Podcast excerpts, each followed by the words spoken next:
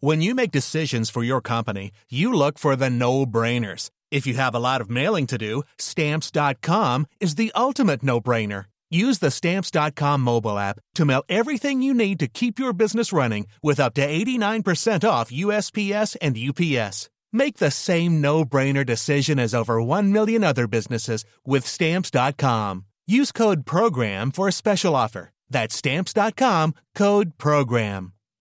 This is the story of the one. As a maintenance engineer, he hears things differently. To the untrained ear, everything on his shop floor might sound fine, but he can hear gears grinding or a belt slipping. So he steps in to fix the problem at hand before it gets out of hand. And he knows Grainger's got the right product he needs to get the job done, which is music to his ears. Call, clickgrainger.com, or just stop by. Granger, for the ones who get it done. You live for the game of rugby. You eat, drink, sleep, and dream of the game. You train for it, plan for it, run, lift, sweat for the game. So don't miss the game. N-Pro. Neurological protection with Defentex technology. The only rugby headgear that reduces impact force to the head by up to 75%. You live for the impact you'll make, not the impact you take. Go to nprosports.com.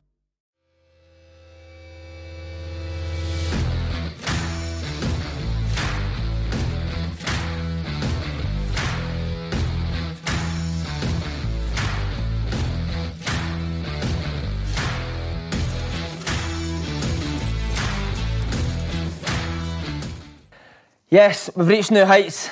We're at the top of the game now. Scotland skipper Andy Robertson, thanks very much for coming on, mate. Not a problem. Not a problem. By the way, what a graft to get him on, honestly. what a graft. It's been hard work. Now I know how my missus felt when she was trying to get me to go. I wish that was the same as me, but no. Did you chase yours? Uh-huh? I chased her for about a Tell year. me, uh-huh. um, now, it's good to get you on because obviously I've interviewed a lot of people, but never inter- interviewed somebody with a big final experience. You know, Irn-Bru Cup finalist, Champions League finalist. they big games, mate. They're hard, aren't they? Aye, big games are hard. Games. we got uh, we got a wee can of Irn-Bru at half time in our game. You was getting Did it. Nah, it was none, no Jaffa cakes, I brew cake. Still got a bit to go to get there, mate. All right, keep going. Um, right, Scotland heroes, Scotland captain now, which is amazing, man. Um, what was the first Scotland team you remember growing up, and who were your heroes for that that era? It was probably when we were growing up. Obviously, you had John Collins and that when I was really young. But Good player. um, it was probably more Faddy and stuff. To be fair, when I was growing up, that was the team we watched. You know, with Faddy and Gary Wait- Caldwell. wait and- you can't say Faddy, mate. He'll love that. I know, I know, but I remember watching him. You know, obviously the goal against France and all that for our era. That was um, probably Scotland's biggest goal at that time, and that was the team we watched. And um, you know, obviously now to have him as a coach is good, but um, I won't say too much about him because Does he still bring up the goals and stuff? aye all the time thinks he can still play. Joined in and trading and that, but I think he's a bit overweight now. Uh-huh. Uh, other heroes, obviously grew up a Celtic fan. Was it Henrik, was it Henrik Larsson? If I Aye, Larsson, Larsson was massive. One every Celtic fan back in that day was was Larsson. Obviously, UEFA Cup final, all scoring two goals and the goal against Rangers. It was the amount of goals he scored. But you know, we had a good team back then, didn't we? So um, there was a lot of good players like Lubo and all that that we looked up to. But Larsson was the one for everyone. Because uh, and I heard you say that before, but somebody told me that you used to run about Clarkston with a Mo Camara top on and a Tubigrip over your arm. but was it was it was it always left back that you used to play? No, um, when I was at Celtic, when I was younger, I played uh, I played centre mid, and then I moved over to left mid, and then I moved back to left back. So usual full back in it. We've all started somewhere else. So when I was really young, I played up front a bit, but I was always centre mid more when I was younger. Did you not want to play left back? No, I didn't mind it. See, I preferred left back than left mid. Left left back, I preferred because I preferred running from deep. That's why I liked centre mid um, when I was younger. But I think they realised that um, you know I was probably out with my depth, and I thought it'd just push me back out at left back. Stick him at left back exactly, stick him at left back. He's all right. But um, no, I really enjoyed it when I was younger. But uh, slowly but surely fell back. Who else did you come through at Celtic? We had uh, Marcus Fraser, who's, Oh, right, Ross uh, County, yeah. County, Joe Chalmers, uh, Inverness now. Inverness, right, okay. Um, John Herron, who's went down, he went down to Blackpool. Uh-huh, he's for- Dunfermline and stuff like that? Um, Jay Fulton, Swansea. right. So our, our team was actually quite. We had obviously Islam. Um, How was he as a character?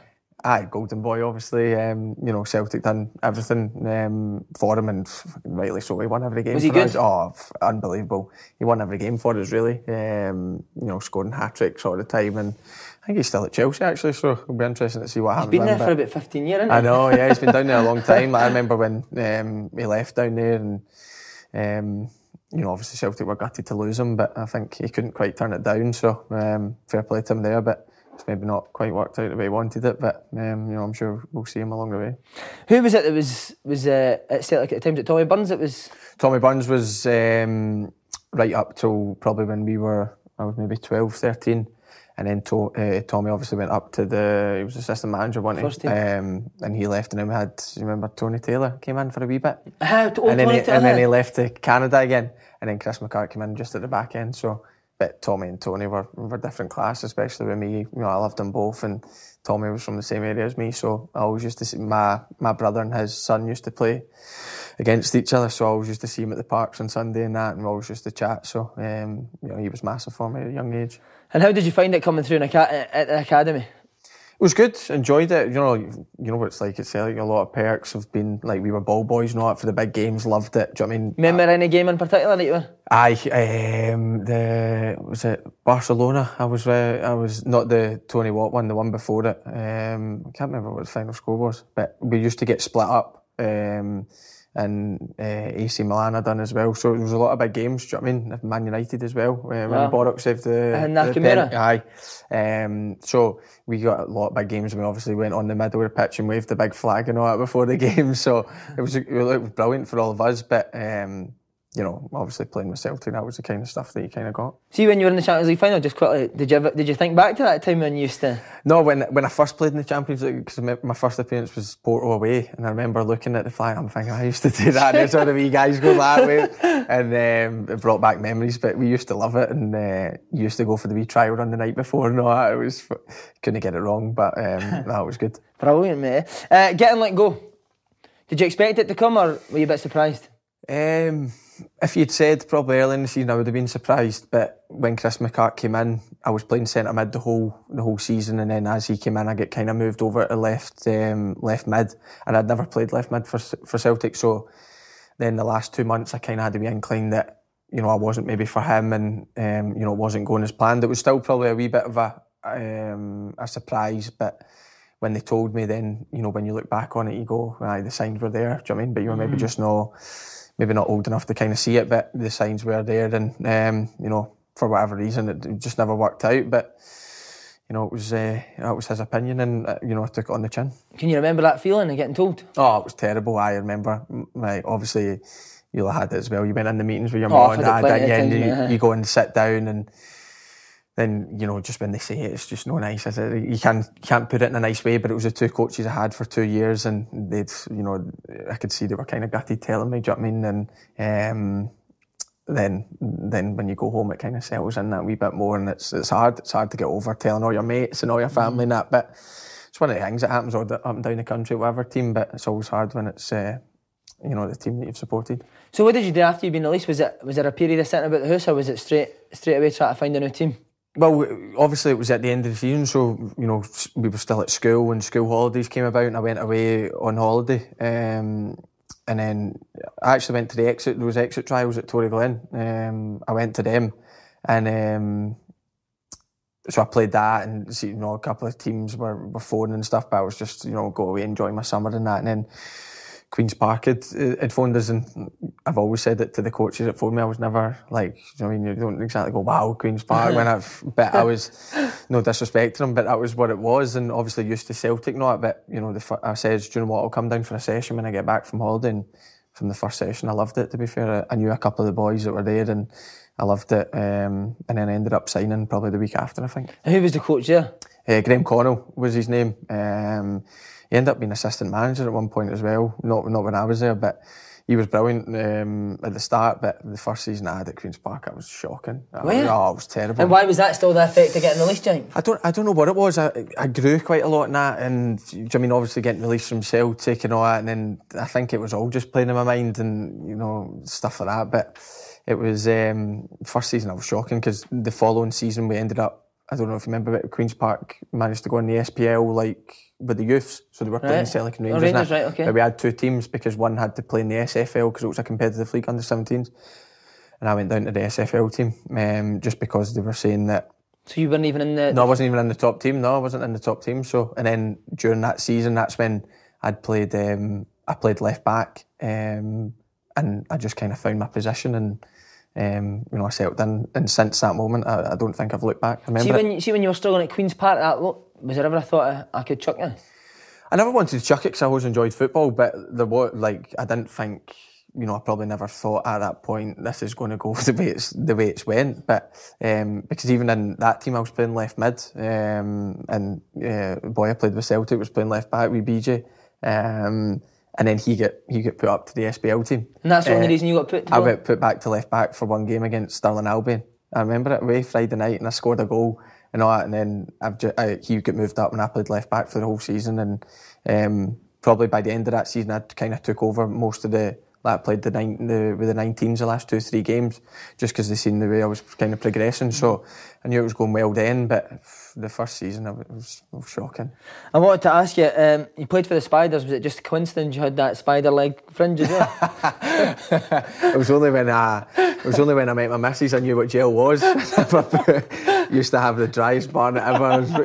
Uh, so I was I look back at pictures and my missus canes me for it. Used to have long and it was oh it was terrible. But look at you now, mate, you're I- looking gorgeous now. Absolutely gorgeous. So um, when did you start to get training with the first team and, and involved in that I'd- side? So we we done that. So I was with the 16s, and then I went down uh, with the 17s in the SFL, and then had one year at 19s.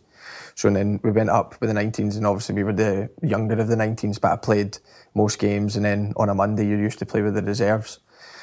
And then the following season, I went away to I went away. It was sixth year holiday, so I went away with Malia, um, all my boys, and um, the gaffer phoned the gaffer, gaffer phoned me, and I'm like, like I never had his number. I was like, hello, he's like, it's Gardner Speirs.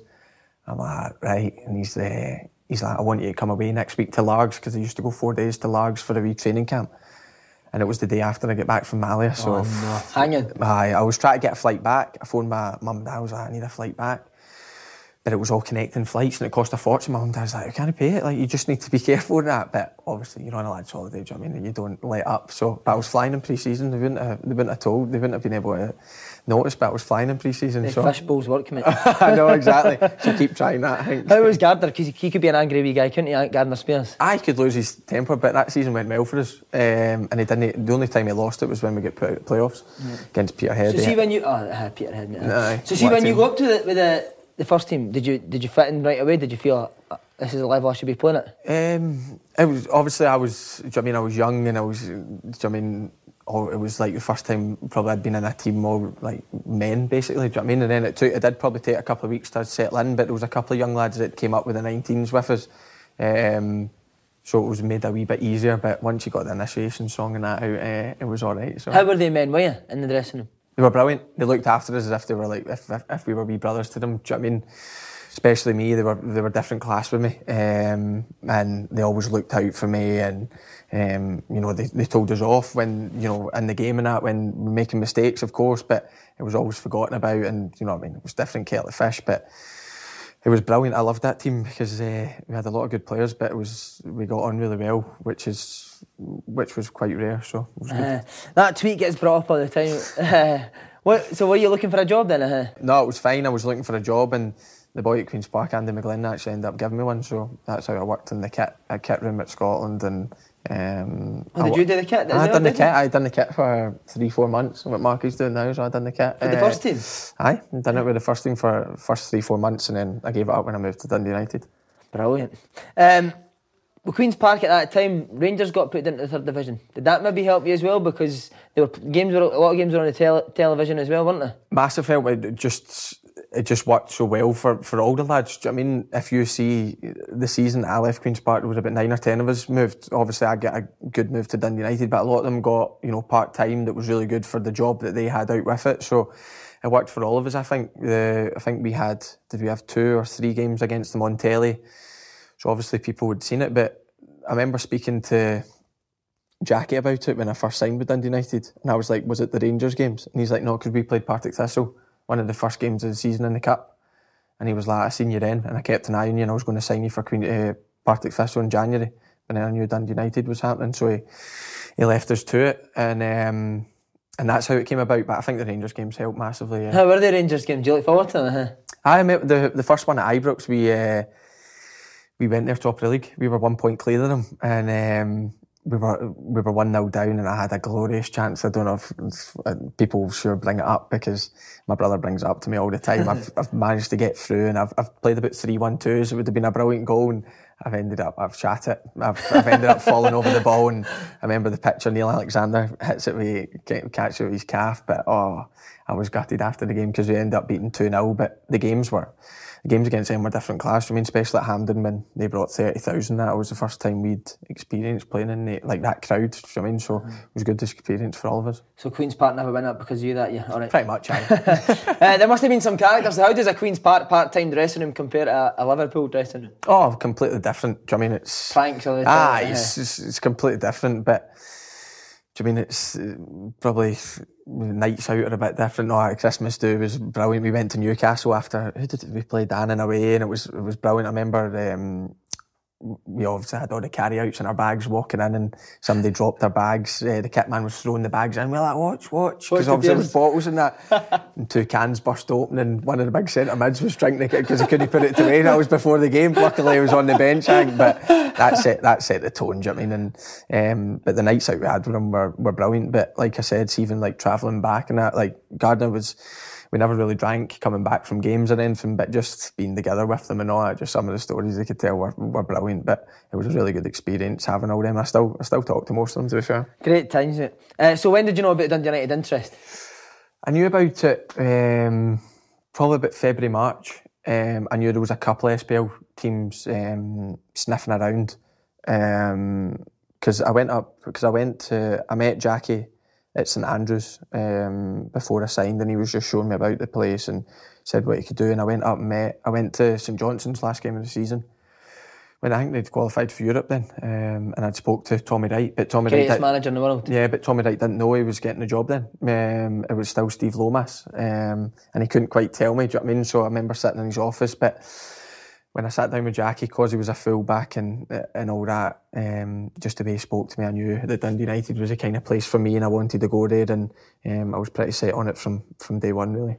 And did he tell you you'd play straight away, or was it? No, no. He says, "Look, I'll, um, you know, obviously we'll sign you. We'll, you know, we'll see how it is. We'll we'll probably sign another left back." Um, Anyhow, we're going to sign another like Yeah, well, we had we had Graham Carey. Remember Graham oh, Carey? Good player, Graham yeah, Graham we had Carey, uh, we had him on loan. Uh, um, sorry, on trial for pre-season. And luckily, the gaffer had kind of played me in a couple of games. And I'd done really well. Uh, started and ended up not signing Graham Carey because going into the season, I remember the gaffer tell me, says, "Look, we're not going to sign um, Graham. Man, you know, we think you're." You're going to be the starter, and Sean Dillon could cover us and, and stuff like that. So, so we had cover there, um, and they ended up not signing Graham. So uh, I think he went to Ross County um, instead. So I think he was gutted, but um, you know, obviously, I just I just knew if I could hit the ground running, then it could hopefully work out for me. Is that what Jackie's good at, giving you confidence?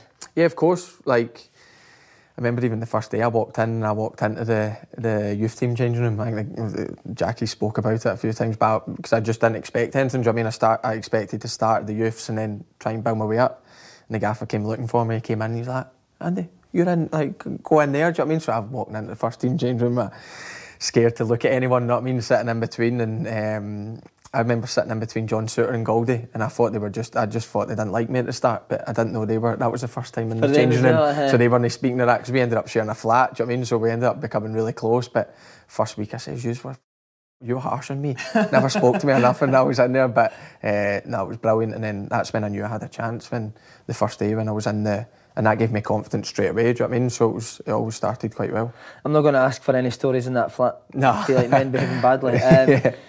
How big was the step up for Queen's Park to Dundee United? Because, as you say, some great players at the club at that time, eh? It was big, but the thing for me was the, the crucial thing for me was full time football. Do you know I mean? And uh, when I was at Queen's Park, I had awkward conversations with Gardner because Gardner was trying to hold on to me. And I, told, I remember I told him, I says, I'm going. I says, I'm going to Dundee United. And um, the lads were in training the Monday and he phoned me and says, Where are you? And I says, I'm signing with Dundee United tomorrow. Like, is that, I'm like, he just, because he wanted me to stay another year. He's like, Do you mean it's your first year? I think a second year at Queen's Park, which he could have been right, but I was like, no, I need full time football. I need to be training every day. I can't turn down this opportunity and all that. And even training with the with all the lads helped me massively, and that's why um, I think I managed to hit the ground running in the SPL because we had the pre-season games against good teams, and and then we had obviously me training for four or five weeks full time, and then I just hit the ground running against this one. I, I didn't look back. Who impressed you straight away, United? And Gaz GMS was the one. Was he? Yeah. before I went there, obviously, I was on Showboat every week this Mm-hmm. season before one day, flicking over people's heads and that. And You get that in tra- they did it to you in training? no, I, yeah, I think he, he tried it first day. I remember that I managed to slide tackle him. I was buzzing with myself. I was texting my mum and dad and that, saying that's just like.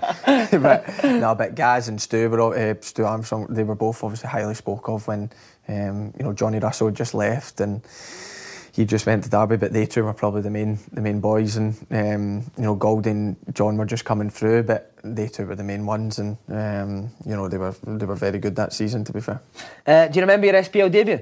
yeah, Partick Thistle Friday night. I remember it because Jackie was going back to Thistle, Right. so it was the first game of the season, um, and we were the first game, so we were Friday night, and I remember getting told that I was starting, so it was a local game for all my family and that, so I managed to get them all in. My my gran and granddad live in Maryhill, so it was easy Oh, for them. right? Aye, so they all they all came along and um, we drew nil nil. I think it was drew nil nil. David Goodwillie, that was his first game back. I think he missed about three sitters. He was gutted after the game, but um, all the focus was on him, so it was fine. It took all the pressure off me, so I was on it. Was there any doubts in your mind about playing at that level, or did you did you think I can play here?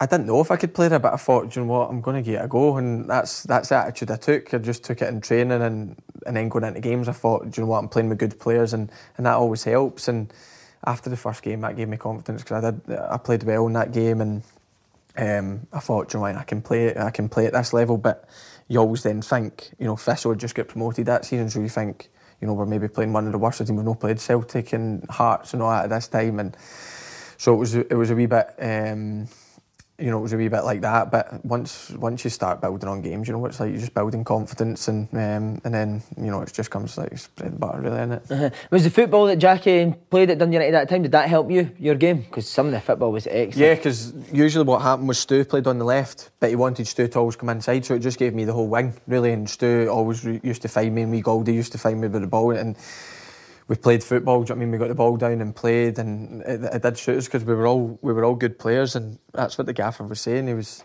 and Simon and, and Jacko were like, you, you know, there's no much point in us launching the ball or whatever because we're good players and we've got the midfield. So what's the point in bypassing them? And and always uh, John Rankin, I think he got me in my move to Hull. Honestly, the amount of time he covered me at left back, 'cause I was bombing forward, so he, he done. I always, I always speak to him, and I think, I mean, it was down to you because you covered me, and I was never out of position, so I was always bombing forward, and then a wee bit slower getting back. Uh, you mentioned there obviously playing Thistle, but was there ever a game that you came up in the SPL that you thought maybe I'm no cut out for a standard? Was there a certain opponent or, St? Mirren away. St Mirren? Oh, I had a stinker against St Mirren away. Boxing Day, I had an absolute stinker. You'd had a few Uh, Christmas Day in it. we get beat. We get beat. we get beat four one. Um, I think I was at fault for two of the goals, and oh, it was the worst day of my life, honestly. But um, Would, would Jackie pull you up for it? I Jackie had spoke to me, um, but I, after that game, a few things had happened um, in my family, so it was all forgotten about, and I had to, I had to get rushed off from my family. That's for that's for another day, but Right, okay. um, it was kind of forgotten about. But if it wasn't, and because he did have words with me when I went back and trained, I had the next day off, and I went and. Um, the following day and he's like, look, spoke about the stuff that was going on. And he's like, look, I hope you're all right. And then he, he sat down about football and he's like, I had a stinker. I was like, "Do you know what? Can't, can't argue with you. I had a stinker. And that was our bad period because then we went to St Johnstone away, get beat 3 0, and then we get beat in Aberdeen at New Year's 1 0. So that was a bad period we had. But other than that, it was, um, it was good at United. You were flying, uh, beat Rangers in the semi final of the Scottish Cup. How good was that experience? Aye, what brilliant day. Um, You fancy yourselves before the game? We did, you know, we did. Um, the only thing, not we were worried about, but the only thing that could have went, because it was Ibrox, do you know what I mean? And they had, I think United maybe brought 10, 12,000, which was good from them, but Rangers had most of the most of the stadium, so we didn't know if that was going to have an effect, but we battered them really from the start. Um, we started really well and Then they get they get a sloppy free kick back, and then Nadir scored the the old famous goal that he never looked when he put it in, and then you know that was three one. And um, I remember I was on a booking, and as soon as that third goal went in, I went, I've got cramp, get me off, because was if I got a booking, I was that was me done. So I'm like, get me off, I'm playing in the final, and the gaffer took me off. But I think uh, John Rankin was on a booking as well, and he was fuming because he think he had the same idea. But and the I three got, subs I, had been used. Uh, I, so I was the third sub, so I'm like, like my calf did cramp up, but it was only two minutes left. I'm like, if I make a stupid challenge here, I've, uh, I'd be gutted missing the final. So end up getting taken off, but it was a brilliant day. Brilliant. How was the uh, celebrations after it? Good. Brilliant. We all went back up to Dundee. Um, Sam's? Aye, uh, no, Liquid at the time. Liquid, it was Liquid, yeah, like, brilliant. what a night out we had. Um, obviously, all the United fans had all travelled down, so they were all heading back up and they were all out. And, you know, when you win, you don't care about like jumping about with them. Not obviously the final um, was a different story, but the semi final it was a it was a brilliant day. I remember I drove up and I had Goldie and John in the car and uh, our other flatmate John Joe McGovern. Um, and all four of us just went straight out and we met Stu and all that out. And it was, it was a brilliant night, to be brilliant. fair. Uh, the final roles reversed because you were the favourites. Did you feel that pressure going into the game, do you think?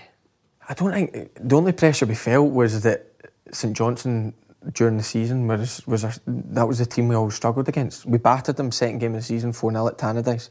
And then the next three games we played, we get bat, like we get battered off them. We, we get beat one 0 at home, but they dominated us. And then the two at McDiarmid Park, it was I think three or four 0 so I think that's what the gaffer was worried about, and that's what we were worried about because they did have the beating of us. They knew how to play us, and it showed in the final again. But I've, I've watched, I watched the final back after it. And we had some chances. I remember we Dowser scored the um, hit the post, um, and then Shifshy had that free kick that the keeper ended up landing on and these things, I just can't believe that, like we never got back on level terms. But to be fair to St Johnstone, they deserved it and they had the beating of us, and I think that they knew it. Do you know I mean? I mm. remember going in at half time and they were all bouncing down the tunnel because they'd just scored, and we were all going in, and I sat and like we were in the away dressing room, we were all sitting there like tripping us, and I was like, we've got another half here, and at that point, we should have probably realised we were beat there. Do you know I mean? Because mm. we were the goal right in stroke of half time done so much for them and, and killed us really. Was that a real low point in your United career that, after that game? That was the lowest point, aye. Do you know I mean? Dundee United was, I look back on in fond memories, but that's my biggest regret because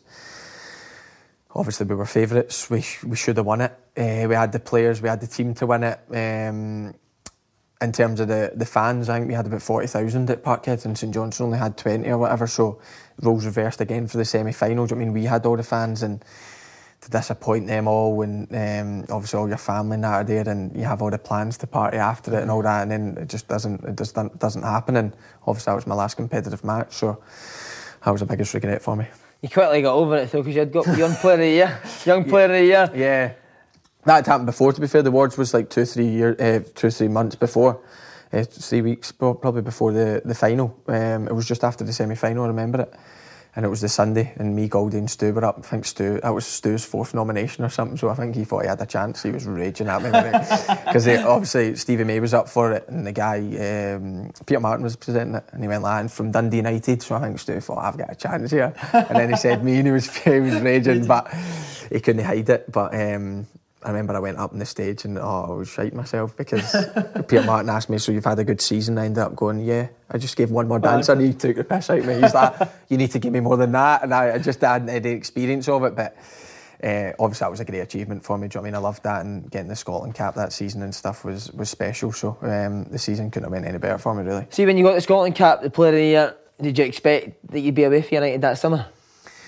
Well, when in January. Um, Martinez from Everton came up and watched me. Um, I remember I never get told about it after the till after the game because if to be fair, if he told me that I had, I'd had a stinker, I know I would have.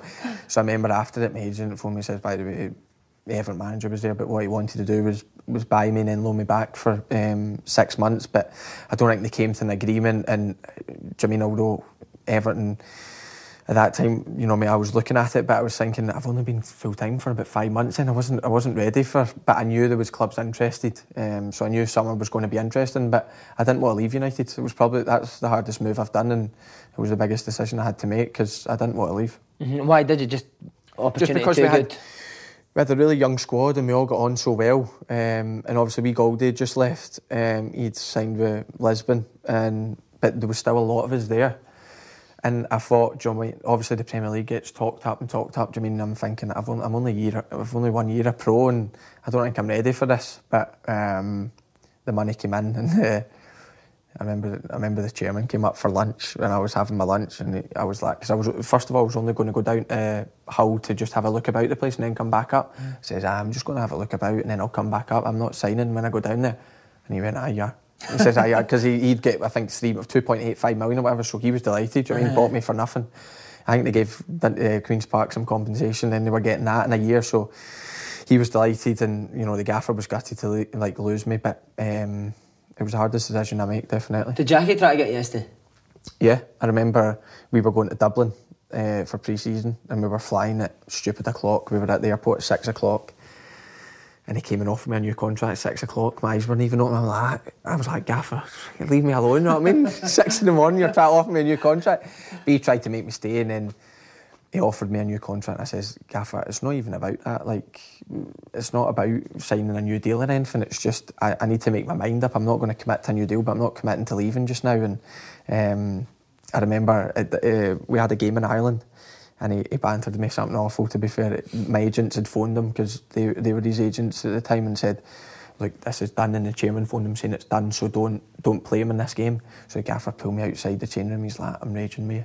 I went like, "Why?" He went like, "You went behind my back, um, like to go to."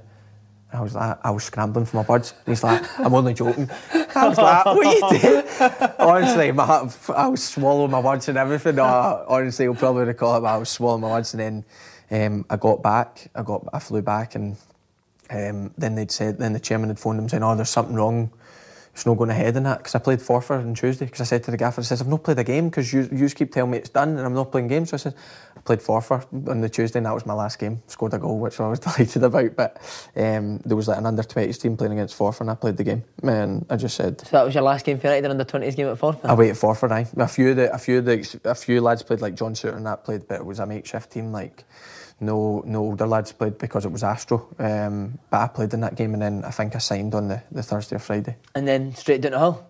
Yeah. What was your feelings driving down there? It must have been nervous. I, I, was I was nervous. I phoned before I left. I had a good chat with Steve Bruce, and he'd he'd convinced me really because before that I was un, I was uncertain because Hull had came out of nowhere. There was a couple of Premier League teams. I think West Brom were one and West Ham were one. Um, and they were the only ones that we really spoke about. And then Hull came out of nowhere, and they just went, "Yep, we'll pay the money. We'll and then obviously the contract, you know, like it wasn't a hard contract to negotiate, but um, I had a good chat with him, and he was like, "Look, I've watched you. You're ready. Do you know I mean? You're ready." And, and that's when I believed it, and I went down, and then I spoke to him in the training ground and that.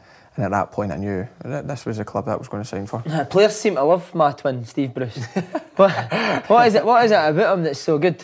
He's he's different class. He'll, he'll he makes you he makes you just like run through a wall for him. Do you know I mean that's what he's so good at? He'll, the lads, every lad loves him. Do you know I mean even the lads that aren't playing and stuff will still, if they then get called upon, um, that's that's what he does. That's what he's so good at. He's man management, second to none. And I had a great time with him. I only had one, one probably bad chat with him. And, right, go on, uh, give us it. What, what was it over? It was it was actually it was, it was my own fault to be fair. We we were struggling in the we were struggling in the league. So basically, with the gaffer was like, "We'll have a day out of the races." So bring us all together, all the staff. We're training in the morning, day out the races, went to Ripon because there was a few good race courses. I've been yeah. Good. Went to Ripon, so we were in the box and all um, but the bus was leaving uh, the hotel at 11 o'clock. So, all you know what it's like, youngest lad in the team, all the experienced lads are like, get beer for the bus, right? So I'm like, are you sure? It's early, are you sure? Yes, yes, we're sure, you're sure. Um, so I've stopped off at the petrol station on the way, got my got my neck suit on, got I was shot. I, look, I looked like a car salesman. Honestly, they were all slaughtering me. So I've walked on. I've walked on my big 24 crate, right? So I've walked by and I've walked by the coaches and all. I was like, I thought you want to be in that. They're like, no, right? So I thought, oh, that's a bit frosty.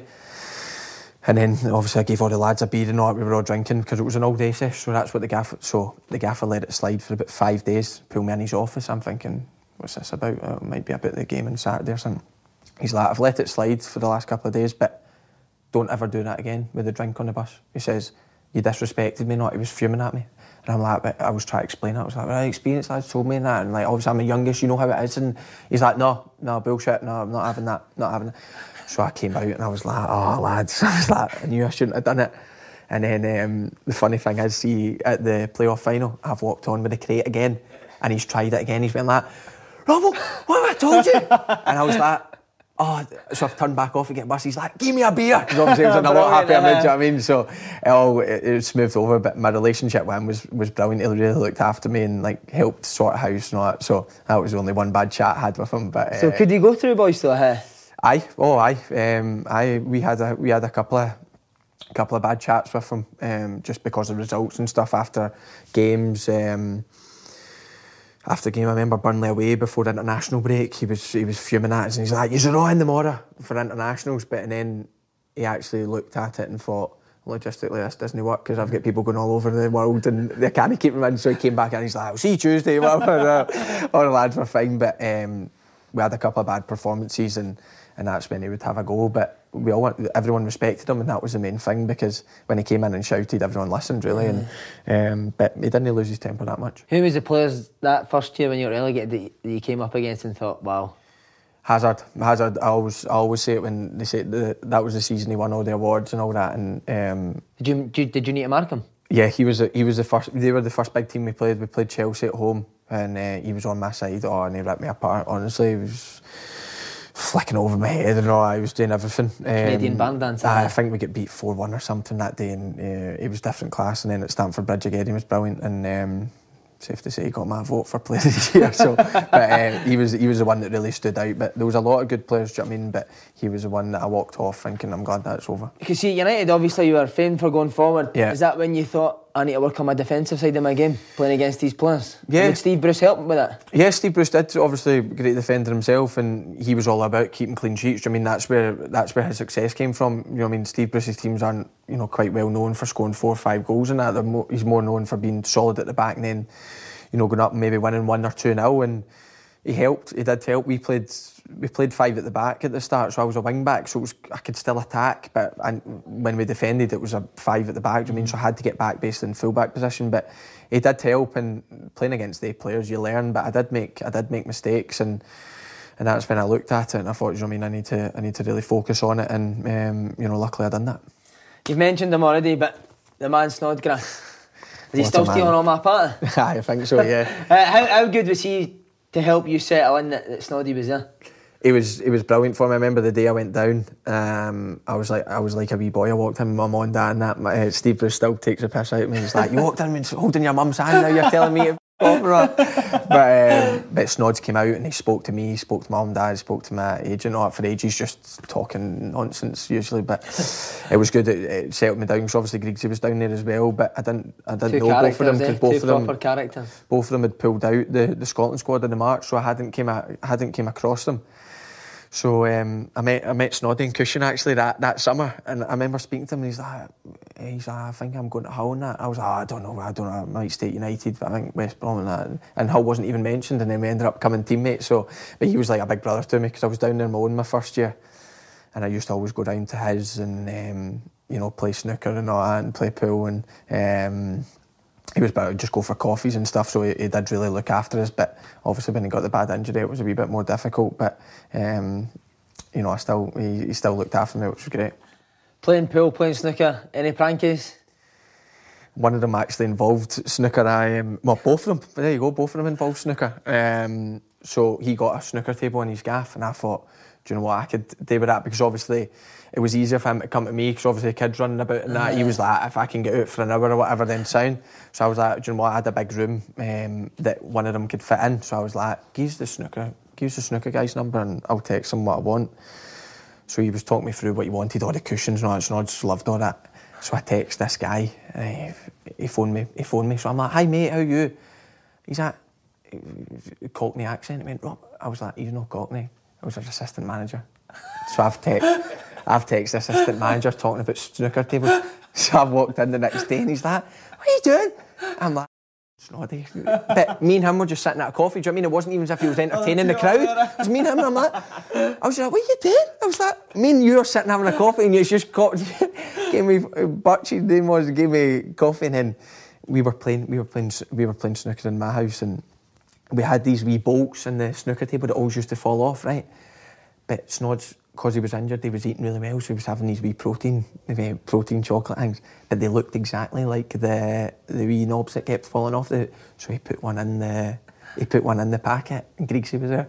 went like, Griggsy, you want one? Stop eyeing them up, not like, know, he's like, he's one to you, but Griggsy went like, Nash just felt like nearly. I mean, snods were rolling about the floor, Brilliant. and honestly, to this day, to this day, Griggsy's like, I knew what it was. I knew it. No way was he biting that hard on it, but that's what he was like. do you know I mean, he was just so off the cuff, and these these pranky phone calls. And all that. He'd done Jimmy Bullard. They spoke about it in Soccer AM, I think, but he'd done Jimmy Bullard about him when he was out the jungle, and Did he? I've not heard that story. What is I that? thi- uh, he was he was talking about. I can't remember even what it was. He was talking about like he was saying that.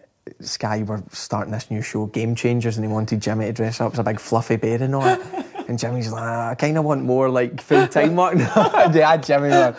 And, He's done some big names, hasn't but, but, but that's what he's like. He's just so off the cuff, and then like on the phone, on the phone, you can't even understand it's him. I was, it's so easy to get done by him because he's got all these different accents and that. But in a changing room, he's so When you need mealtime inspiration, it's worth shopping Kroger, where you'll find over 30,000 mouthwatering choices that excite your inner foodie. And no matter what tasty choice you make, you'll enjoy our everyday low prices, plus extra ways to save, like digital coupons worth over $600 each week. You can also save up to $1 off per gallon at the pump with fuel points. More savings and more inspiring flavors make shopping Kroger worth it every time. Kroger, fresh for everyone. Fuel restrictions apply.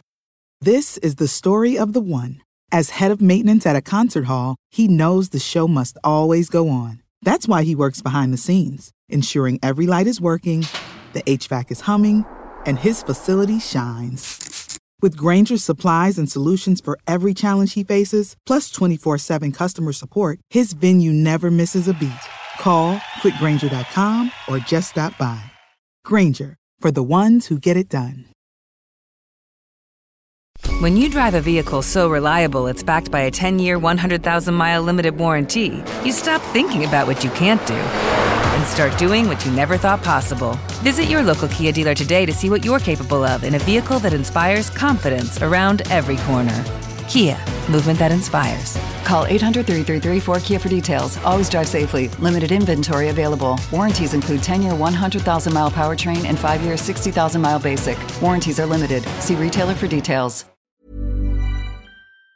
He's so vital. Do you know I mean? And how like some of the English lads obviously took a bit of getting used to him and that. But see, once uh, we were all in stitches with him, and that he was he was different class, and I'm sure he's doing that down in West Ham now. What a man, for a gal get to a snooker table, he says he's doing all right. I isn't he? know, Uh, what about Big McGregor? Would he hang about with you as well, or was he more? No, Griggsy hung about was it was the three of us. Um, we always laugh. Used aye, good laugh.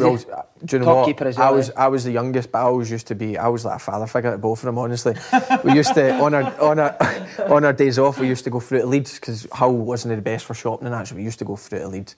So obviously I drove because I was the youngest, right? But I was delighted to drive because they always. I would be sitting in the car park for 25 minutes, both of them sitting on top of each other for shotgun and all like that. You get in the back, you get Because both of them were injured. Griggsy done his back, Snod's done it. So Griggsy's like, ah, stupid, I'm the oldest, I'm in the front and all that. And then Snod's like, I'm my knee, I need to get, because I had a wee, like the A5, so it was tiny in the back. So Snods used to have to sit with his knee up and he was fuming at me because I'm like, Snods, to be fair, it is the oldest in the front. So I was like, you know, it never spoke to me on the way back. But honestly, both of them, both That's of them are brilliant. brilliant. They used to argue all the time and Wrestling about the back of your motor. uh, It was I, getting honestly, back. we were sitting in the sitting in the restaurant, the local restaurant at Hull, and both of them. I think I still get a picture on my phone. Both of them are sitting on each other's knee, right, trying to get in the front. But they used to just argue. But it was brilliant banter. Do you mean all three of us used to banter, and obviously Griggsy's gear's a bit rascal, so we always used to when we used to go shopping. He was looking at the leather jackets and all that. So, um, but it was brilliant because to have the two there, do you mean helped me massively because. A young lad just coming down from Scotland and not knowing anyone, it was. Um, do you know what I mean they really helped me. Which the first season, which was which was brilliant. Dawson Snods. That was a, I had my first Q and A with the fans, and it was me, Dawson Snods. I Both from typical. Told me it was tracky, didn't they? I showed up my whole tracky. Both of them are there in jeans and a bloody shirt, and I'm like, 'cause I- do you know what? It was something in my head that I was like, there's something all right here. So I packed gear in the car. I put gear in the car. And I'm like, my weight get changed. And I'm like, no, you're no, no, you're no, you're walking. So I remember at the Q&A and I slaughtered both of them. Every question I got was just slaughtering both of them. And that's when I think, that's when I came out my shell because the first couple of months I never really spoke. If you ask any lads I played with Hull, I never really spoke. And they were all asking Snods, and I was like, "Is he all right?" Like I was just quite quiet. I was just finding my feet, and then after that Q and A, there was no stop me. I was just going for everyone after that. everyone. But- it, does, it does take something like that to Yeah. come at yourself, doesn't it? yeah, because obviously at United, I mean, there was big players, but it's all Scottish, so you get on, you get on well with them. But going down there, obviously, I'd watched the Premier League, watching Big Tom and Doss and all that, playing in the, you know, big games for Tottenham and that. And then I'm walking in at a change room, I'm like, I mean, I'm playing with these guys. So it was it was tough. Jake Livermore was another one. He was he was brilliant with me. Um, Good career he's had, uh-huh. Yeah, so you know, I mean, he, he took me under his wing, but we had a really good squad. Um, we had all the Irish lads that were brilliant as well. So the first season, the whole British squad we had was was brilliant, and we all got on so well. And um, obviously, it ended in relegation, but um, we had a good time, and it wasn't down to our togetherness that we got relegated. It was just we weren't good enough, and at the end of the day, but. Um, it was a great squad to be involved. And you go back straight back up the next year. How good are the playoffs? brilliant. That that season was massive for me. I all started the championship because I played the most games out that um, out that team. Um, So you think maybe the step down was good for you? Huh? the step down was brilliant for me because it meant then because it, I felt as if I couldn't do. I was probably maybe focusing too much on then defending sometimes at home and I couldn't get forward when I needed to be involved in the play. But in the championship, we were one of the favourites, so I was bombing up and down, and we went back to four, and then but also defensively, it's tricky wingers in the championship. So you know you had to be switched on, and I had a really good season. But for us, I, with the playoffs, if you're guaranteed promotion at the start of the season, I'd go playoffs every time. What's so good about it? It's just the, the two-legged tie. Derby away was our sticky team. They were, it was like St Johnstone United. all over it was again, like eh? St Johnstone all over again. Derby beat us four 0 um, away from home uh, at their place, and then they beat us three 0 uh, uh, the KC. So a lot of work had went into it because we were like we're away first. We we need to be in this tie. We ended up beating them three 0 it was a brilliant day. I, scored in the 97th minute or something. I ran over to all them and we were all jumping in that. And then obviously at the KC we get beat 2 0. I scored an own goal. So it was, it was hit and miss, do you know what I mean? And, um, and we were hanging on right then. Craig Bryson, Bryso had a fantastic chance, about 50 minutes. It was 2 0. If they scored 3 0, we would have been They're out. I'm telling you, we would have been uh. out. But we hung on. And then the last half hour we were quite comfortable. But the scenes after it, all the fans running on and all, it was brilliant. And then to go to Wembley, do you know I mean? Sheff Wed, were the, we were we were probably because Brighton were flying that season. And That probably is the Chef, season, And, uh-huh. uh, and Sheff Wed were underdogs and they beat Brighton. Um, and that probably suited us a wee bit more because us playing against Sheff Wed, Sheff Wed, the way they played suited us better than the way Brighton, because Brighton beat us the twice as well and they were a really good team. And with that big pitch at Wembley, they would have been they would have battered us, I think. But Sheff Wed gave us a chance and we dominated the game. To be fair, and the whole game. You just you just can't wait. As soon as Diamé scored, you can't wait for it to be over, can you? And it's just like the, the, the feeling after the final whistle was incredible. And celebrations after it, good. Brilliant. London. Yeah, I remember. I remember even the final whistle. I remember I just put my head up. You know, I mean, I was looking to the sky, you know, and Snods came running over to me and jumped on me, and all, and um, and then from there, do you know I mean, we, we stayed down in London. And we had all our family and friends in it. It was, it was a different class. It was brilliant. Big Steve was steaming and all. I know we were all we were all steaming to be fair. And um, but that's what it's all about. I mean, the whole season leads up to that, and then you finally get you get promoted again, and we were all just celebrating together. But I think the season when they get, went up to the playoffs the first time, they had an open top bus and all that, but we didn't do it because we had internationals. So I remember me and Snods, we get we get about three connecting flights to France. I think two days later, um, because they couldn't get a direct flight to where were we based? We were based in I can't even remember. We were based somewhere, but we had to go to like we flew to Charles de Gaulle and then all the way through Paris, throughout Paris airport, and that knocked the playoffs out of us. We were all buzzing. We were going on a high, and then we're like, by the time we got to Scotland camp, we're like. so I was knackered, but the playoffs as a whole was was fantastic. It was always- Brilliant, mate. Following pre-season wasn't the most plain sailing. Steve Bruce lost his job. I mean, were you thinking what's going on here? We always there was a there was a group of us that always when we finished training we always went out for lunch and we just kind of hung about had a wee coffee and all that and then we would head home. Um, Who'd be in that group, man? So like me, Snods, Griggsy, Tom Huddlestone, um, Shaun Maloney, Doss would be there, um, Jake, um, and all them. The big hitters, basically. Huh? I all the, all the all the British lads really. Okay. Um, we always used to stay and just have a wee chat, and we knew because the assistant managers took the training that day, so we knew the gaffer was having chats with with the owner. But we thought we thought it was about targets because I know the gaffer was getting frustrated about who he was trying to get in, and um, the, I think the owner was quite hard to get hold of and stuff. So they ended up coming back, and the gaffer just walked in and went straight to his office. I remember looking at him, and he, he just looked he looked like a broke man. Do you know what I mean?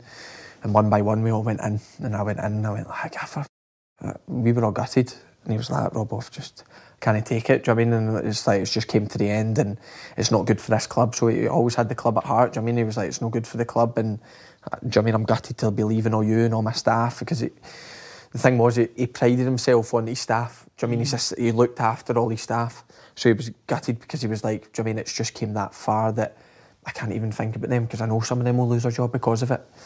And I went in and I just gave him a hug and that was it. That was, you know what I mean? Never, we didn't see each other again and we obviously only had 13 players. I mean, the famous picture that came Yeah. out in Austria and Could you still have a laugh, even though it was desperate it times? got, it got to the point where, do you I mean, we, we had to laugh about the situation because uh, it wasn't changing because then, do you I mean, the club secretary and we didn't, we had Mick Phelan in caretaker charge, but nobody knew if he was going to take the job, so it was pointless him then getting the hold of the, the transfers and if he signed people straight away just to add numbers and then he left and somebody else mm. came in and they, f- say five, six boys weren't the other man just cup of tea, but you know, Mick got the job, and, and then I think people came in last minute, like Ryan Mason and Will Keane and people like that. So we ended up in Mbokani came in, and we got a couple of lads in. But the first game of the season, we only had 13 fit boys, and we ended up beating Leicester, which was incredible. Champions. I mean, we were just promoted. I don't even know the odds that we were that game, but I guarantee nobody backed us. But we all pulled together, and that was the main thing because. Because we were so, because we were so close, it just pulled us together, and we thought, you know what, we can't control this going out in the first international break, we were in the Champions League. We were thinking we could do Leicester that season. Like, like, here we go. we were we were sitting third. I think. I think we were above like Liverpool, Man United, and that. We're like, here we go. This is it. And then um, obviously it just started going downhill after that. But um, you know that season was that was really tough. Uh, and then relegated again. At that point, did you feel you were too good to go down to the championship again? I didn't feel I was too good to go down to the championship, but the way it worked, I only had a year left in my contract, so I knew I knew Hull would look to sell me, and I knew I, wanted to get out. I wanted I wanted to leave Hull at that point. I had three years there. Obviously, um, in the January, Snodade went to West Ham, and Jake um, left to West Brom. So they were two people I was really close to. And the way it had worked that season, a lot of the lads were then thinking, I mean I'm I'm I'm going to try and get out, and it worked that way because me I left, Big Tom left, Elmohamady left, Sam Clucas left, Curtis left, so we all left. So I I was thinking that I was thinking it was a race to get out really because I mm-hmm. was thinking there's going to come a point where they're going to stop it and nobody's and nobody's going to get out, but. I thought, do you I mean, if we can be one of the first. But I done pre-season because it didn't look as if I was doing pre-season. I thought I was going to sign early doors. When I was away on holiday and that, the chats were ongoing. The first bid get made, and it was it was really slow. It did go quite slow, and I ended up doing the first three weeks with Hull. And Slutsky, to be fair to him, the manager, first you know, first dealings with him, he was he was brilliant. He said to me with the first pre-season game, he says, came up to me and he said, um, "You want to play?" He, he was like, "Don't worry." I says, "Look, Gaffer, no, like." Some teams are in for me. I'm not playing this game. I think it'll be done next. And he's like, "Look, what's the chances of you staying, offering you a new contract?" He says, "Just give me a percentage." And I says, "I'm going to be on at zero." I says, zero percent." I says, "I'm not, I'm not staying." I says, "I know a couple of clubs are sniffing it, and, and I knew Liverpool were interested in that, so I was like, I'm not, I'm not mm-hmm. turning them down." Do you know what I mean? So at that point, and then it took. But I was getting frustrated. You know what I mean, I was on, I was on the phone to my agent more than my missus. Do you know what I mean? I was phoning him 10, 12 times a day. I was like, "What's happening? Come on, man! I'm stuck in Portugal. I need to get." Because I was just desperate to get it over the line, and Liverpool were going to Hong Kong in pre-season, and they were going for So two weeks. on that so I wanted on the Uh. trip because they were like, "We need. If you do get in in time, we need to sort your visa and all that." So then it came a point they're like, "Look, you can't go. Um, you can't go. It's not. It's not getting done in time." Um, and then I ended up signing. I think it was a couple of days just before they get back from Hong Kong. I trained at Melwood. Um, I think twice with lads that came back a wee bit later, and Ingsy and that that came back from injury, and a few lads that came back from in- internationals. Emre Can and Sadio were one. Uh, Sadio Mane were the two. So I just played five sides with them. So Oh, yeah, just five I just five sides with them. I was all right, but um, I was just delighted when it got across the line because at times it was so frustrating. How much of a buzz when you first here at Liverpool, weren't you? Oh, it was. Who was I it? Your agent phoned you? I couldn't believe it. I, my agent phoned me. My agent phoned me and he's like, Liverpool, because um, Stoke, Stoke were uh, quite interested in me. Mark Hughes um, had liked me, and I think there was a there was a wee bit of chat um, with them. So I was thinking that's a really good option. Do you know what I mean Stoke are, you know, I think they finished top ten that season. It was all, it was all kind of. I was trying to get my head on kind of Stoke. Do you know what I mean? Because I was thinking they're really keen. They want to let. I'm going to need to grow over the summer here if I'm going to play for Scotland. Yeah, yeah. But at that point, Mark Hughes was playing good football. Do you know what I Uh-huh. mean? And I think they had that Eric Erik Pieters, but I, I'm not sure if I was going in as backup to him because he was flying that season. Do you know what I mean? And um, but then um, and then he phoned me. I think it was the next day straight. away. He's like, "You never I've, I've just spoke to Liverpool," and I'm like, "Oh, what?" I couldn't believe it. I was like, and then he started talking about it, and I, but still in the back of my mind thinking, "This this isn't happening." Yeah, you've had chats with Liverpool. That's fine. Well done. Do you know what I mean? Like, they, I'm sure they're interested in everyone, but um, and then it started it started building a bit of momentum, and then. It just so happened that the, the deal ended up going through, so I was Is that all you can think about when you hear something like that? Uh-huh. It's very hard not to. Do you know what I mean? It's very hard not to, but I had to try not think about it because I didn't want to. Because, like, say, say for instance, if I did go to Stoke or somebody else like that, because I'm sure maybe a few other clubs would have been interested, but then you would, like, if you start getting your head on Liverpool, you would have been disappointed, but that would have been a big, Still a good move. great move. So I tried to keep my mind off it, but it was so hard seeing holiday. Now my missus, my missus was pregnant. Buying that- fake Liverpool tops that holiday. my missus was my missus was pregnant that holiday, and she was obviously stressed with that. And um, her due date was in August, so she's like, "We need to go somewhere. I can't be homeless when I'm having this baby." And I'm like, "Shut it!" You know what I mean? Like, Wee Jurgen's gonna be fine. exactly. So, um, but luckily, then um, I think it was about middle of July we ended up getting it done. So I was just delighted when I signed the papers. Right, talk to us first time you spoke to Klopp. It was when because they were in Hong Kong, so it was when they came back, um, and he came over. And I remember we were playing, we were playing the five sides because we were training, and he walked over. You know what I mean? Like you're still like kind of surp- surprised. I mean, you're like, you know, he's your manager, but you're like, right, that's there's Jurgen Klopp. He came over and he gave me a big hug, and he's like, how you, blah blah blah, how you, um, how's the last couple of days been? Because um, Liverpool- not many people know this, but I done. Uh, I'm not even sure a lot of boys do it, but I'll give you a wee exclusive. Yes, what a first, man. Um, first day I done this lactate test, right? And it's the German lactate test, and it's it's horrible. I've right? seen boys doing it. Uh-huh. horrible right round the pitch, Uh-huh. and uh, I'm I'm doing it with Danny Ings and that, and um, because my medical went on for two days, so it was quite lo- it was quite a long medical. So I- I wasn't eating and I wasn't doing this, and because I was fit, because I had three weeks with Hull and I was looking after myself, so I went down the lactate test and I'm thinking. My stomach's a bit dodgy here, so I've started like gagging. I was sick everywhere. I was sick on the way halfway down. I had to stop and sick, and then I tried to catch them up because I'm thinking I can't drop out at this point because this point was like you're super unfit. That was the point you had to get by. So I was sick around the pitch, and then I stopped. I was because they take your blood out your ear just because it's all testing your lactate. So it's not about how far you go; it's about your.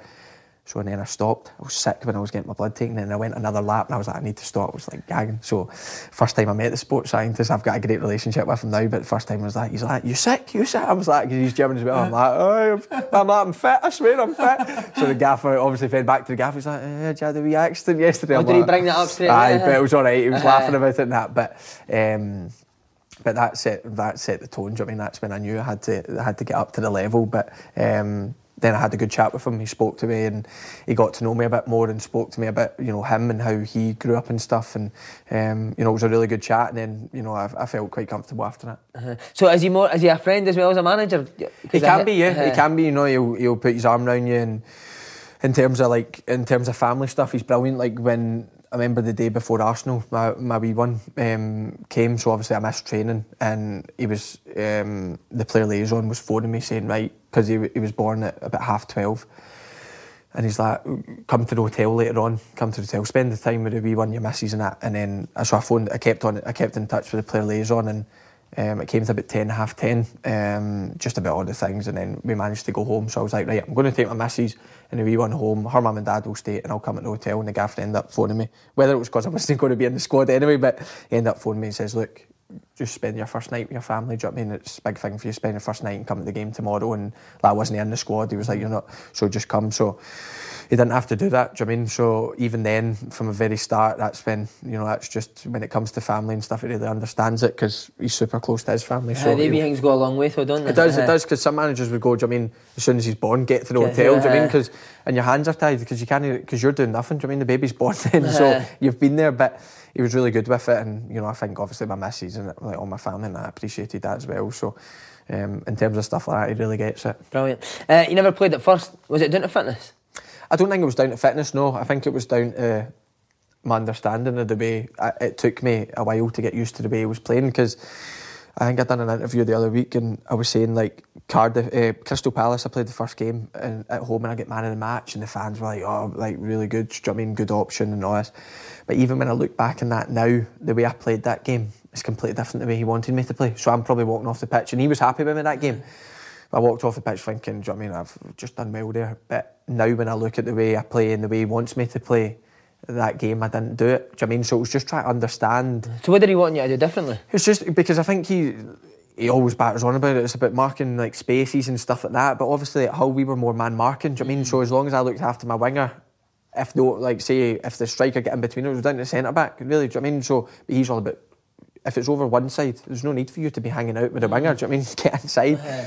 So it was all, just all about that and all about the counter press and all. So it did take me a while to get used to it, but once I got used to it, it was all about just staying on top of my fitness because I knew my chance would come. And he spoke to me. Do you know I mean? He was like, "Your chance will come, and you know you need to be ready to take it." Because I think in training that my confidence took a wee bit hit, and he's like, "This can't happen." Do you know I mean? Because I will need you at one point. And it just so happened that Alberto got injured, which was unfortunate because he was flying, and mm. that was probably part down to it because he started the season really well, and everyone was happy with him, and there was no need to change him. So, but then when he got injured, I knew that I was in the best shape possible to take the chance, and it was just up to try to perform in the games, and, and luckily I done that. And what a team to play in now, mate. Yeah, what a team to play in. I mean, they they make it easy. They make it easy for you. But I want to ask you, sorry, who's who is the one that you look at every day and you think, what a player? I think, uh, do you mean, oh, I mean this honestly, there's, there's that many of them. Do you mean like you look across and there's big Virgil Rolls Royce defender that. So good? And then even his partner now, Joe Gomez, has came on leaps and bounds. He's like, even though he's young, he's so quick and he's better. Like, obviously, Mo, do you mean last season was just a joy to watch. Mm-hmm. Like, even times in the game, you're just like, wow. Do you mean that's incredible what he's done? And the, just the, obviously all the awards he got, and they were rightly so because of the records they all broke. And um, but our whole team's good. It's, it's, I mean, it's not picking out any of them, but they're all they're all good, and that's why now we've got a squad that if somebody's injured, we've got people to step in, and and that's key. I think. Do you still pinch yourself a wee bit? no, or you, you I'm used to it. Because you're one of the main players now. A wee bit. Do you know I mean you wee bit because you still a wee bit? Yeah, yeah come on, know, give yourself some praise. I know, but uh, like you do, you do sometimes when you have that wee moment to think. You go, do you know I mean I'm playing for one of the best clubs in the world, and you know all the fans and and everything that goes along with it and playing in this team. Do you know I mean you look back on it? You know, I'm sure when I retire and I go, do you know I mean look at the players I played with because you know you take it for granted, but you know I'm sure that probably some of them aren't saying that about me, but but um, no, it's a fantastic team to play with, and you know I love it. I love going into training every day, and especially the games. You know the games are good fun. Uh, it's not helped you setting that hole, but was Kenny Dalglish a big big help to you when you first went to Liverpool? Yeah, massive. Yeah, um, I remember he texted me, um, and he's like, "Look, just."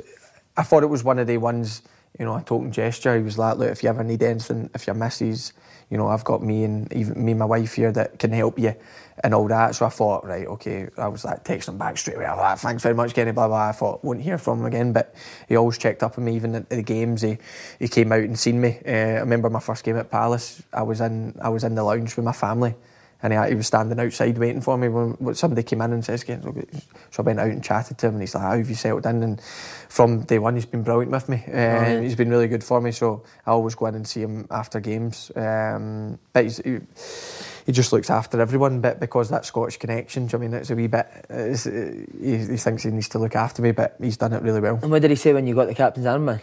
I text me straight away.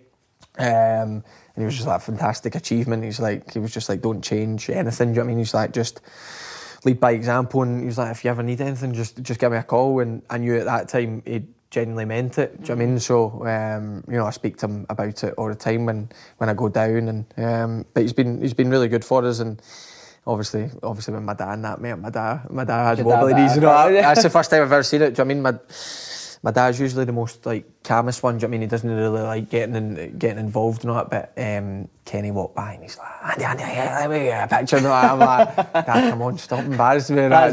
But uh, my dad got his picture and he was delighted because obviously he grew up watching Celtic when Kenny went and he was devastated when he left to Liverpool. But then my dad on the back end of that started kind of watching Liverpool because of Kenny. So, um, you know, I think he was his biggest idol. So he was delighted to meet him. Right, mate, Champions League final talk us about winning when you first won the semi final and then the build up to the final.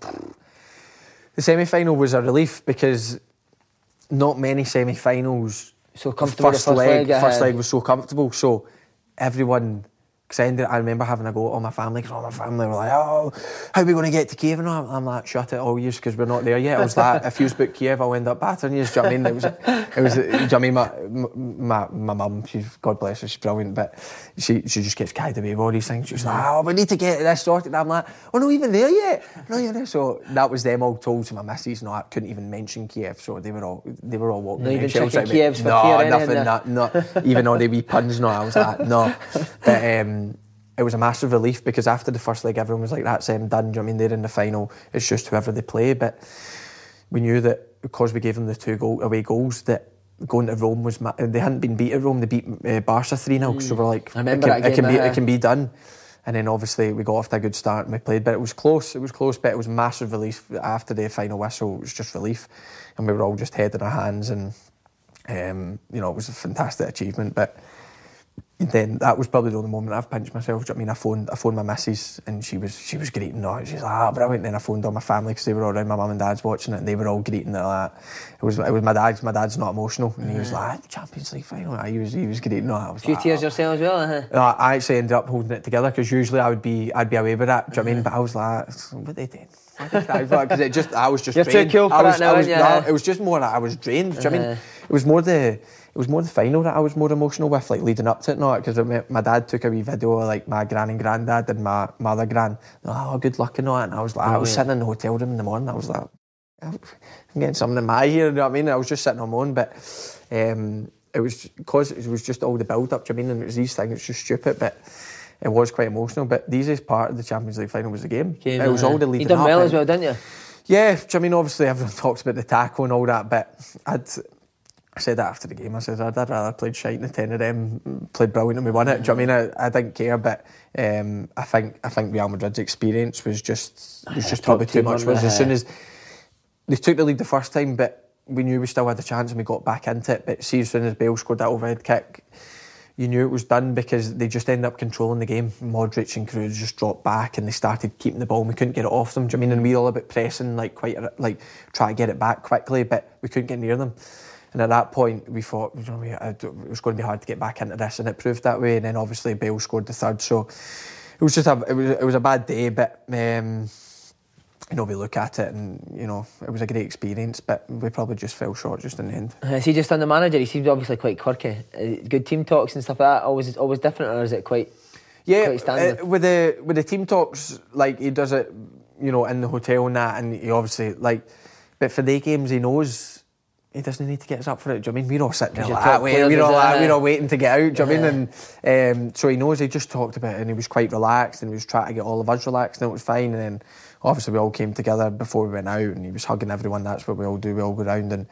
Before every game, you hug. You he'll hug us all while he'll go down, make sure he gives us a big hug and all that. So that, that makes you feel all warm and that before you go out. But, um, you know, Champions League one, I think he held a wee bit tighter than he was holding on and that. But, Please. uh, yeah, yeah. But, um, you know, it was it was good. And the, even the week building up to it, we went to Marbella and we had a training camp and it was all relaxed. And I remember all the, because we had a press day obviously and all the press came in. And I remember them all reporting saying, you know, we've never seen a camp like it. They're all relaxed. And he, that's what he done because I think he he's been to quite a lot of finals. So I think he learned from it with the Dortmund final. I think he was quite uptight and I think mm. that went to the players. Like that's what he said. And he was like, we'll try it differently. We'll try and relax. And, and it was all it was all good. And we were obviously working on the stuff we did. But other than that, it was all, you know, calm and keep save all your energy and all that. And you know, it did work because we all felt like going into the game. It felt fine. It was just all the stuff surrounding it, like sorting tickets. No, it was a nightmare. Yeah, but other than, see when you go out there, it's the game's the easiest bit, I think, and um, you just want to get it started. Like obviously a nighttime kick-off, nothing worse than it, and like.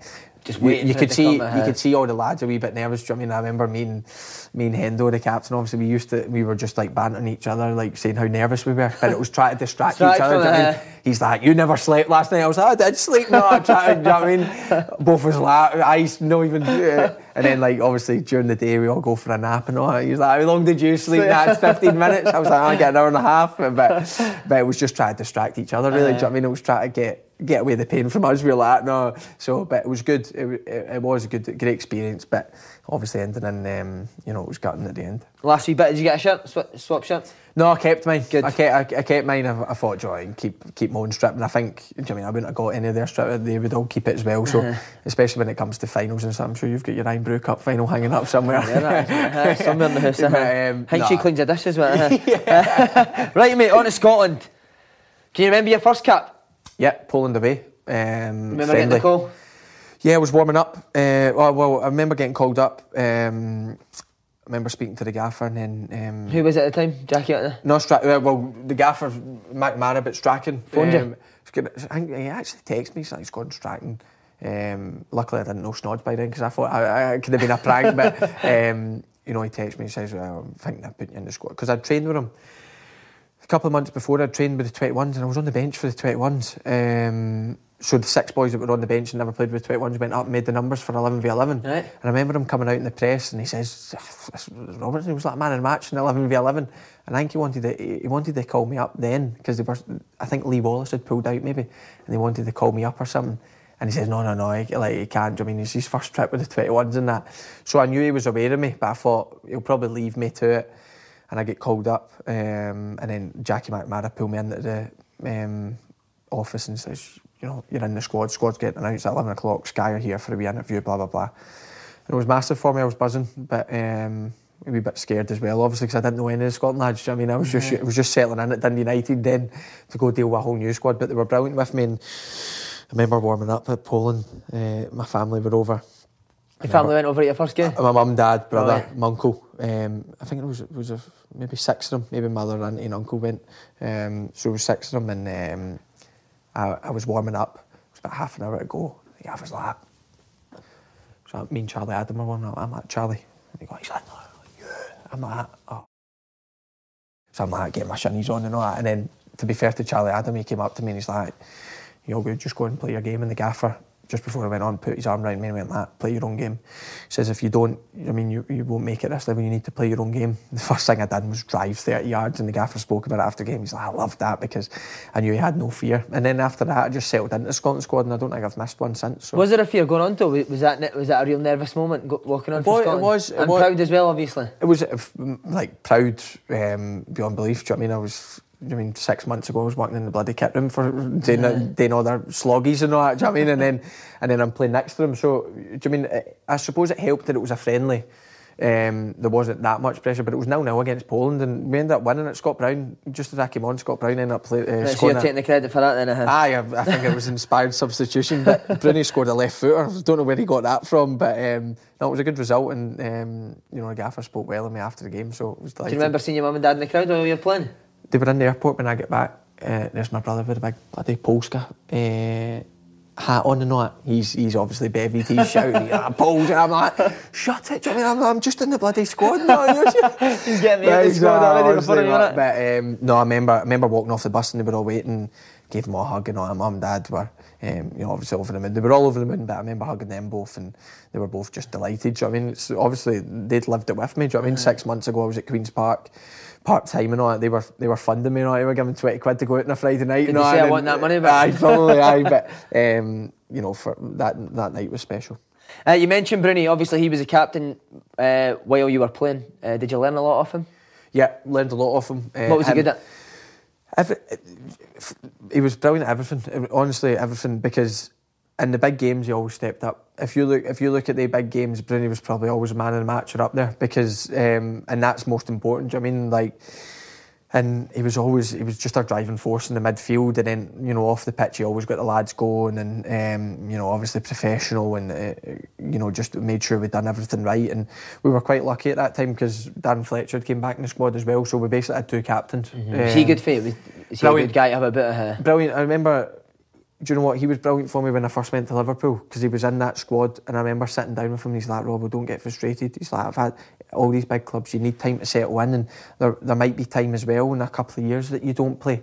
But they always need you. Do you know what I mean? He was like, I had it at United even before I got out. And I remember coming away from, I felt so much better coming away Amazing. after that chat. Do you know what I mean? I sat down with him and I was like, brilliant from him. Do you know what I mean? Um, and I, they too, I had my, like the whole squad I had huge respect for, but they two uh, as captains, do you know what I mean? If I can emulate them to even 50%, then I've done a good job. When Bruni announced his retirement, was that in the back of your mind, the captaincy? It wasn't actually. Do you I mean it's something that I didn't think about? I did. The only thing I thought about was because I knew a couple of the lads were then chucking it at that point, so I thought I'm going to be one of the most experienced. That's all I thought. But I thought Did you like that responsibility knowing that you Aye, I did, I did, because there was like, say, me, Charlie, and Nazy came back in and Snods, and, and other than that, because we, got rid of a lot, like big Russell Martin, who was brilliant, James Morrison, Barry Bannan, all these boys that had been, James McArthur, that had been round the Scotland squad for ages, and we'd lost all of them, so it was quite a new squad, and it was a young squad and inexperienced, and and it was time for us all to, you know, the small group of us probably to step up and try and drive everyone forward, which we've we've tried to do, and. Um, but it was good. But because the first game we played, they gave it to Charlie, didn't they? Big, Uh, Charlie, big, gorgeous, and he made an arse. big gorgeous got it. Aye, big gorgeous Charlie got it. And um, but then I obviously when the gaffer told me I was getting it, um, I remember him saying, you know, I, I want somebody for, you know, maybe the next five six years. And, and Charlie was brilliant with me because I was worried, not worried, but I was a wee bit thinking, I mean, is Charlie going to be, you know, a wee bit gutted in that? But Charlie pulled me straight in. He's like, Rob, we've had a chat with the gaffer. Not a problem. Do you know I mean, I think you're brilliant for it and all that. And uh, that's why, do you know I mean, he was he was he's vice captain and um, do you mean he, he support he supported me brilliantly so far and um, that's why because we had that respect because I didn't I do you mean I get told and I didn't really tell anyone because I thought do you mean I, I need to make Charlie had for already Charlie, been told but I had the respect for Charlie but um, luckily he took it so well And then you went back to your room and went mental. huh?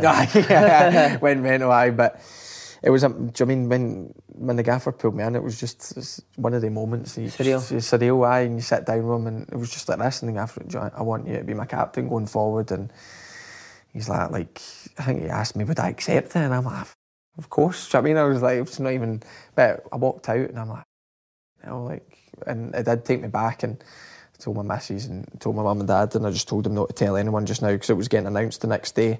Um, and I was just like, keep it hush. And then I told all my family just before it got announced. So they were all delighted. But as it's, even now, it's still surreal. Do you know what I mean, every game when you put on the armband, it, it will take a bit to get used to. Another one I wanted to ask you: Did, did uh, the, your manager at Liverpool send it to you when you got the, the Scotland captaincy? Yeah, I text him. Um, I text him saying, just so you know, um, I'm getting the captaincy. You know, just just out of respect as such, because I didn't want him um, finding out, say, off somebody else. So I'd spoke to the press officer at Liverpool, told him, and he was like, you should probably tell the gaffer he, likes stuff like that. So I text him.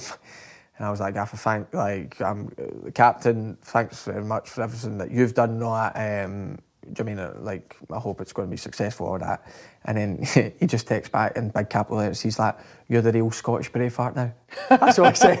and I went like, brilliant. I went like with him, and he, he gave me a wee dance emoji. I'm like, brilliant. What I summed eh? him up. Yeah, because there was one game last season, Man City in the Champions League, and I, my calf was, uh, I done it at the weekend, and they weren't sure I No, was going to play. Calf, uh-huh. Yeah, they weren't sure I was going to play. So, um, but and then I, I, I managed to pull through, and he was like, "Oh, Braveheart," and all this. So and then he's like, "Now you're the real Braveheart." So Is he all the Scottish stuff? eh? Aye, it was brilliant. So uh, he always says he can't understand me, but other than that, he loves it. So Uh, you've achieved so much in a short space of time, but surely getting Scotland to a major tournament's the big game.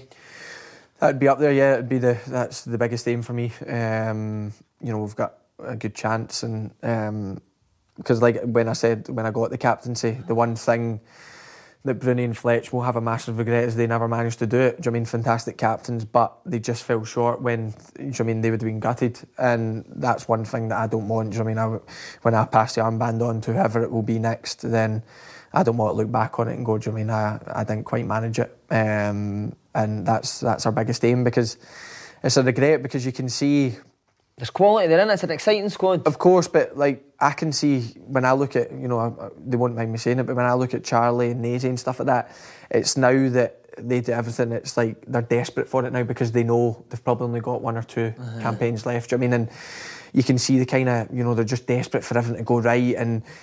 Probably things like if we like the result against Israel probably affected them more because they're thinking, do you know what I mean that's us took a hit and they're desperate for it. Of course, we're all desperate, but the older you get, you think I'm never going to get there. Mm-hmm. We've got youth on our side and we've still got it, but the main aim is to get to this Euros, and if we can do it, then we've got an exciting squad. But it's just about getting the best out of all of us. Because the Tartan Army are desperate for it. Oh, they're and desperate and for how, it. How good are they?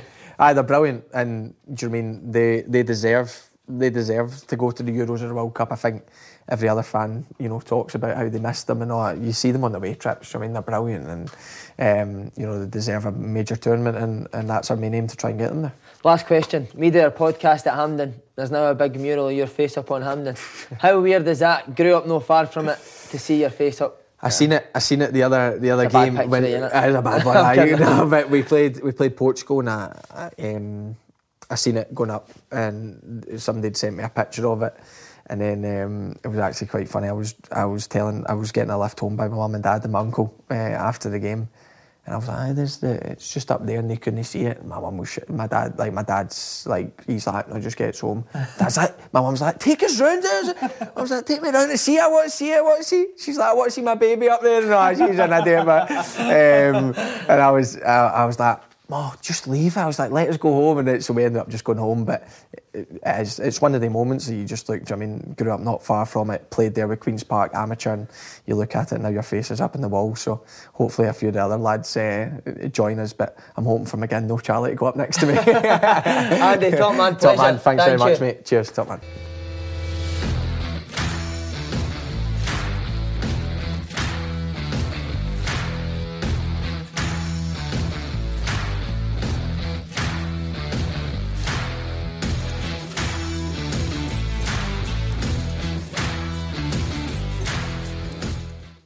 It's the new football season, and now TV's hit the back of the net. Oh, it's a stunner! As you can get the Sky Sports and Sports Extra passes half price for three months. Now that's more like it! So you can stream Sky Sports, Premier Sports, and BT Sport at 50% off, and all without a contract. It's perfect! That is world class. Your sport on your terms. Search Now TV Sports to find out more. 18 plus content streamed via internet. Standard pricing after three months. Further terms apply. Isn't it curious that every member of your family has a different voice? That a baby can recognize their mother's voice from inside the womb? That identical twins have the exact same vocal cords but usually don't sound similar? And teenagers can sense the tone of their dad's voice when he says, I'll think about it. even over WhatsApp. I'll think about it. Let your family follow their curiosity with unlimited data when you bring everyone's plans together on Vodafone's multi-mobile Red family plan. Get a third plan for only 15 euro per month. 12 month contract, 15 euro per month. Max speed 10 megabits per second applies when you add Red Unlimited SIM only as a third plan with Red Family. See Vodafone.ie for full terms.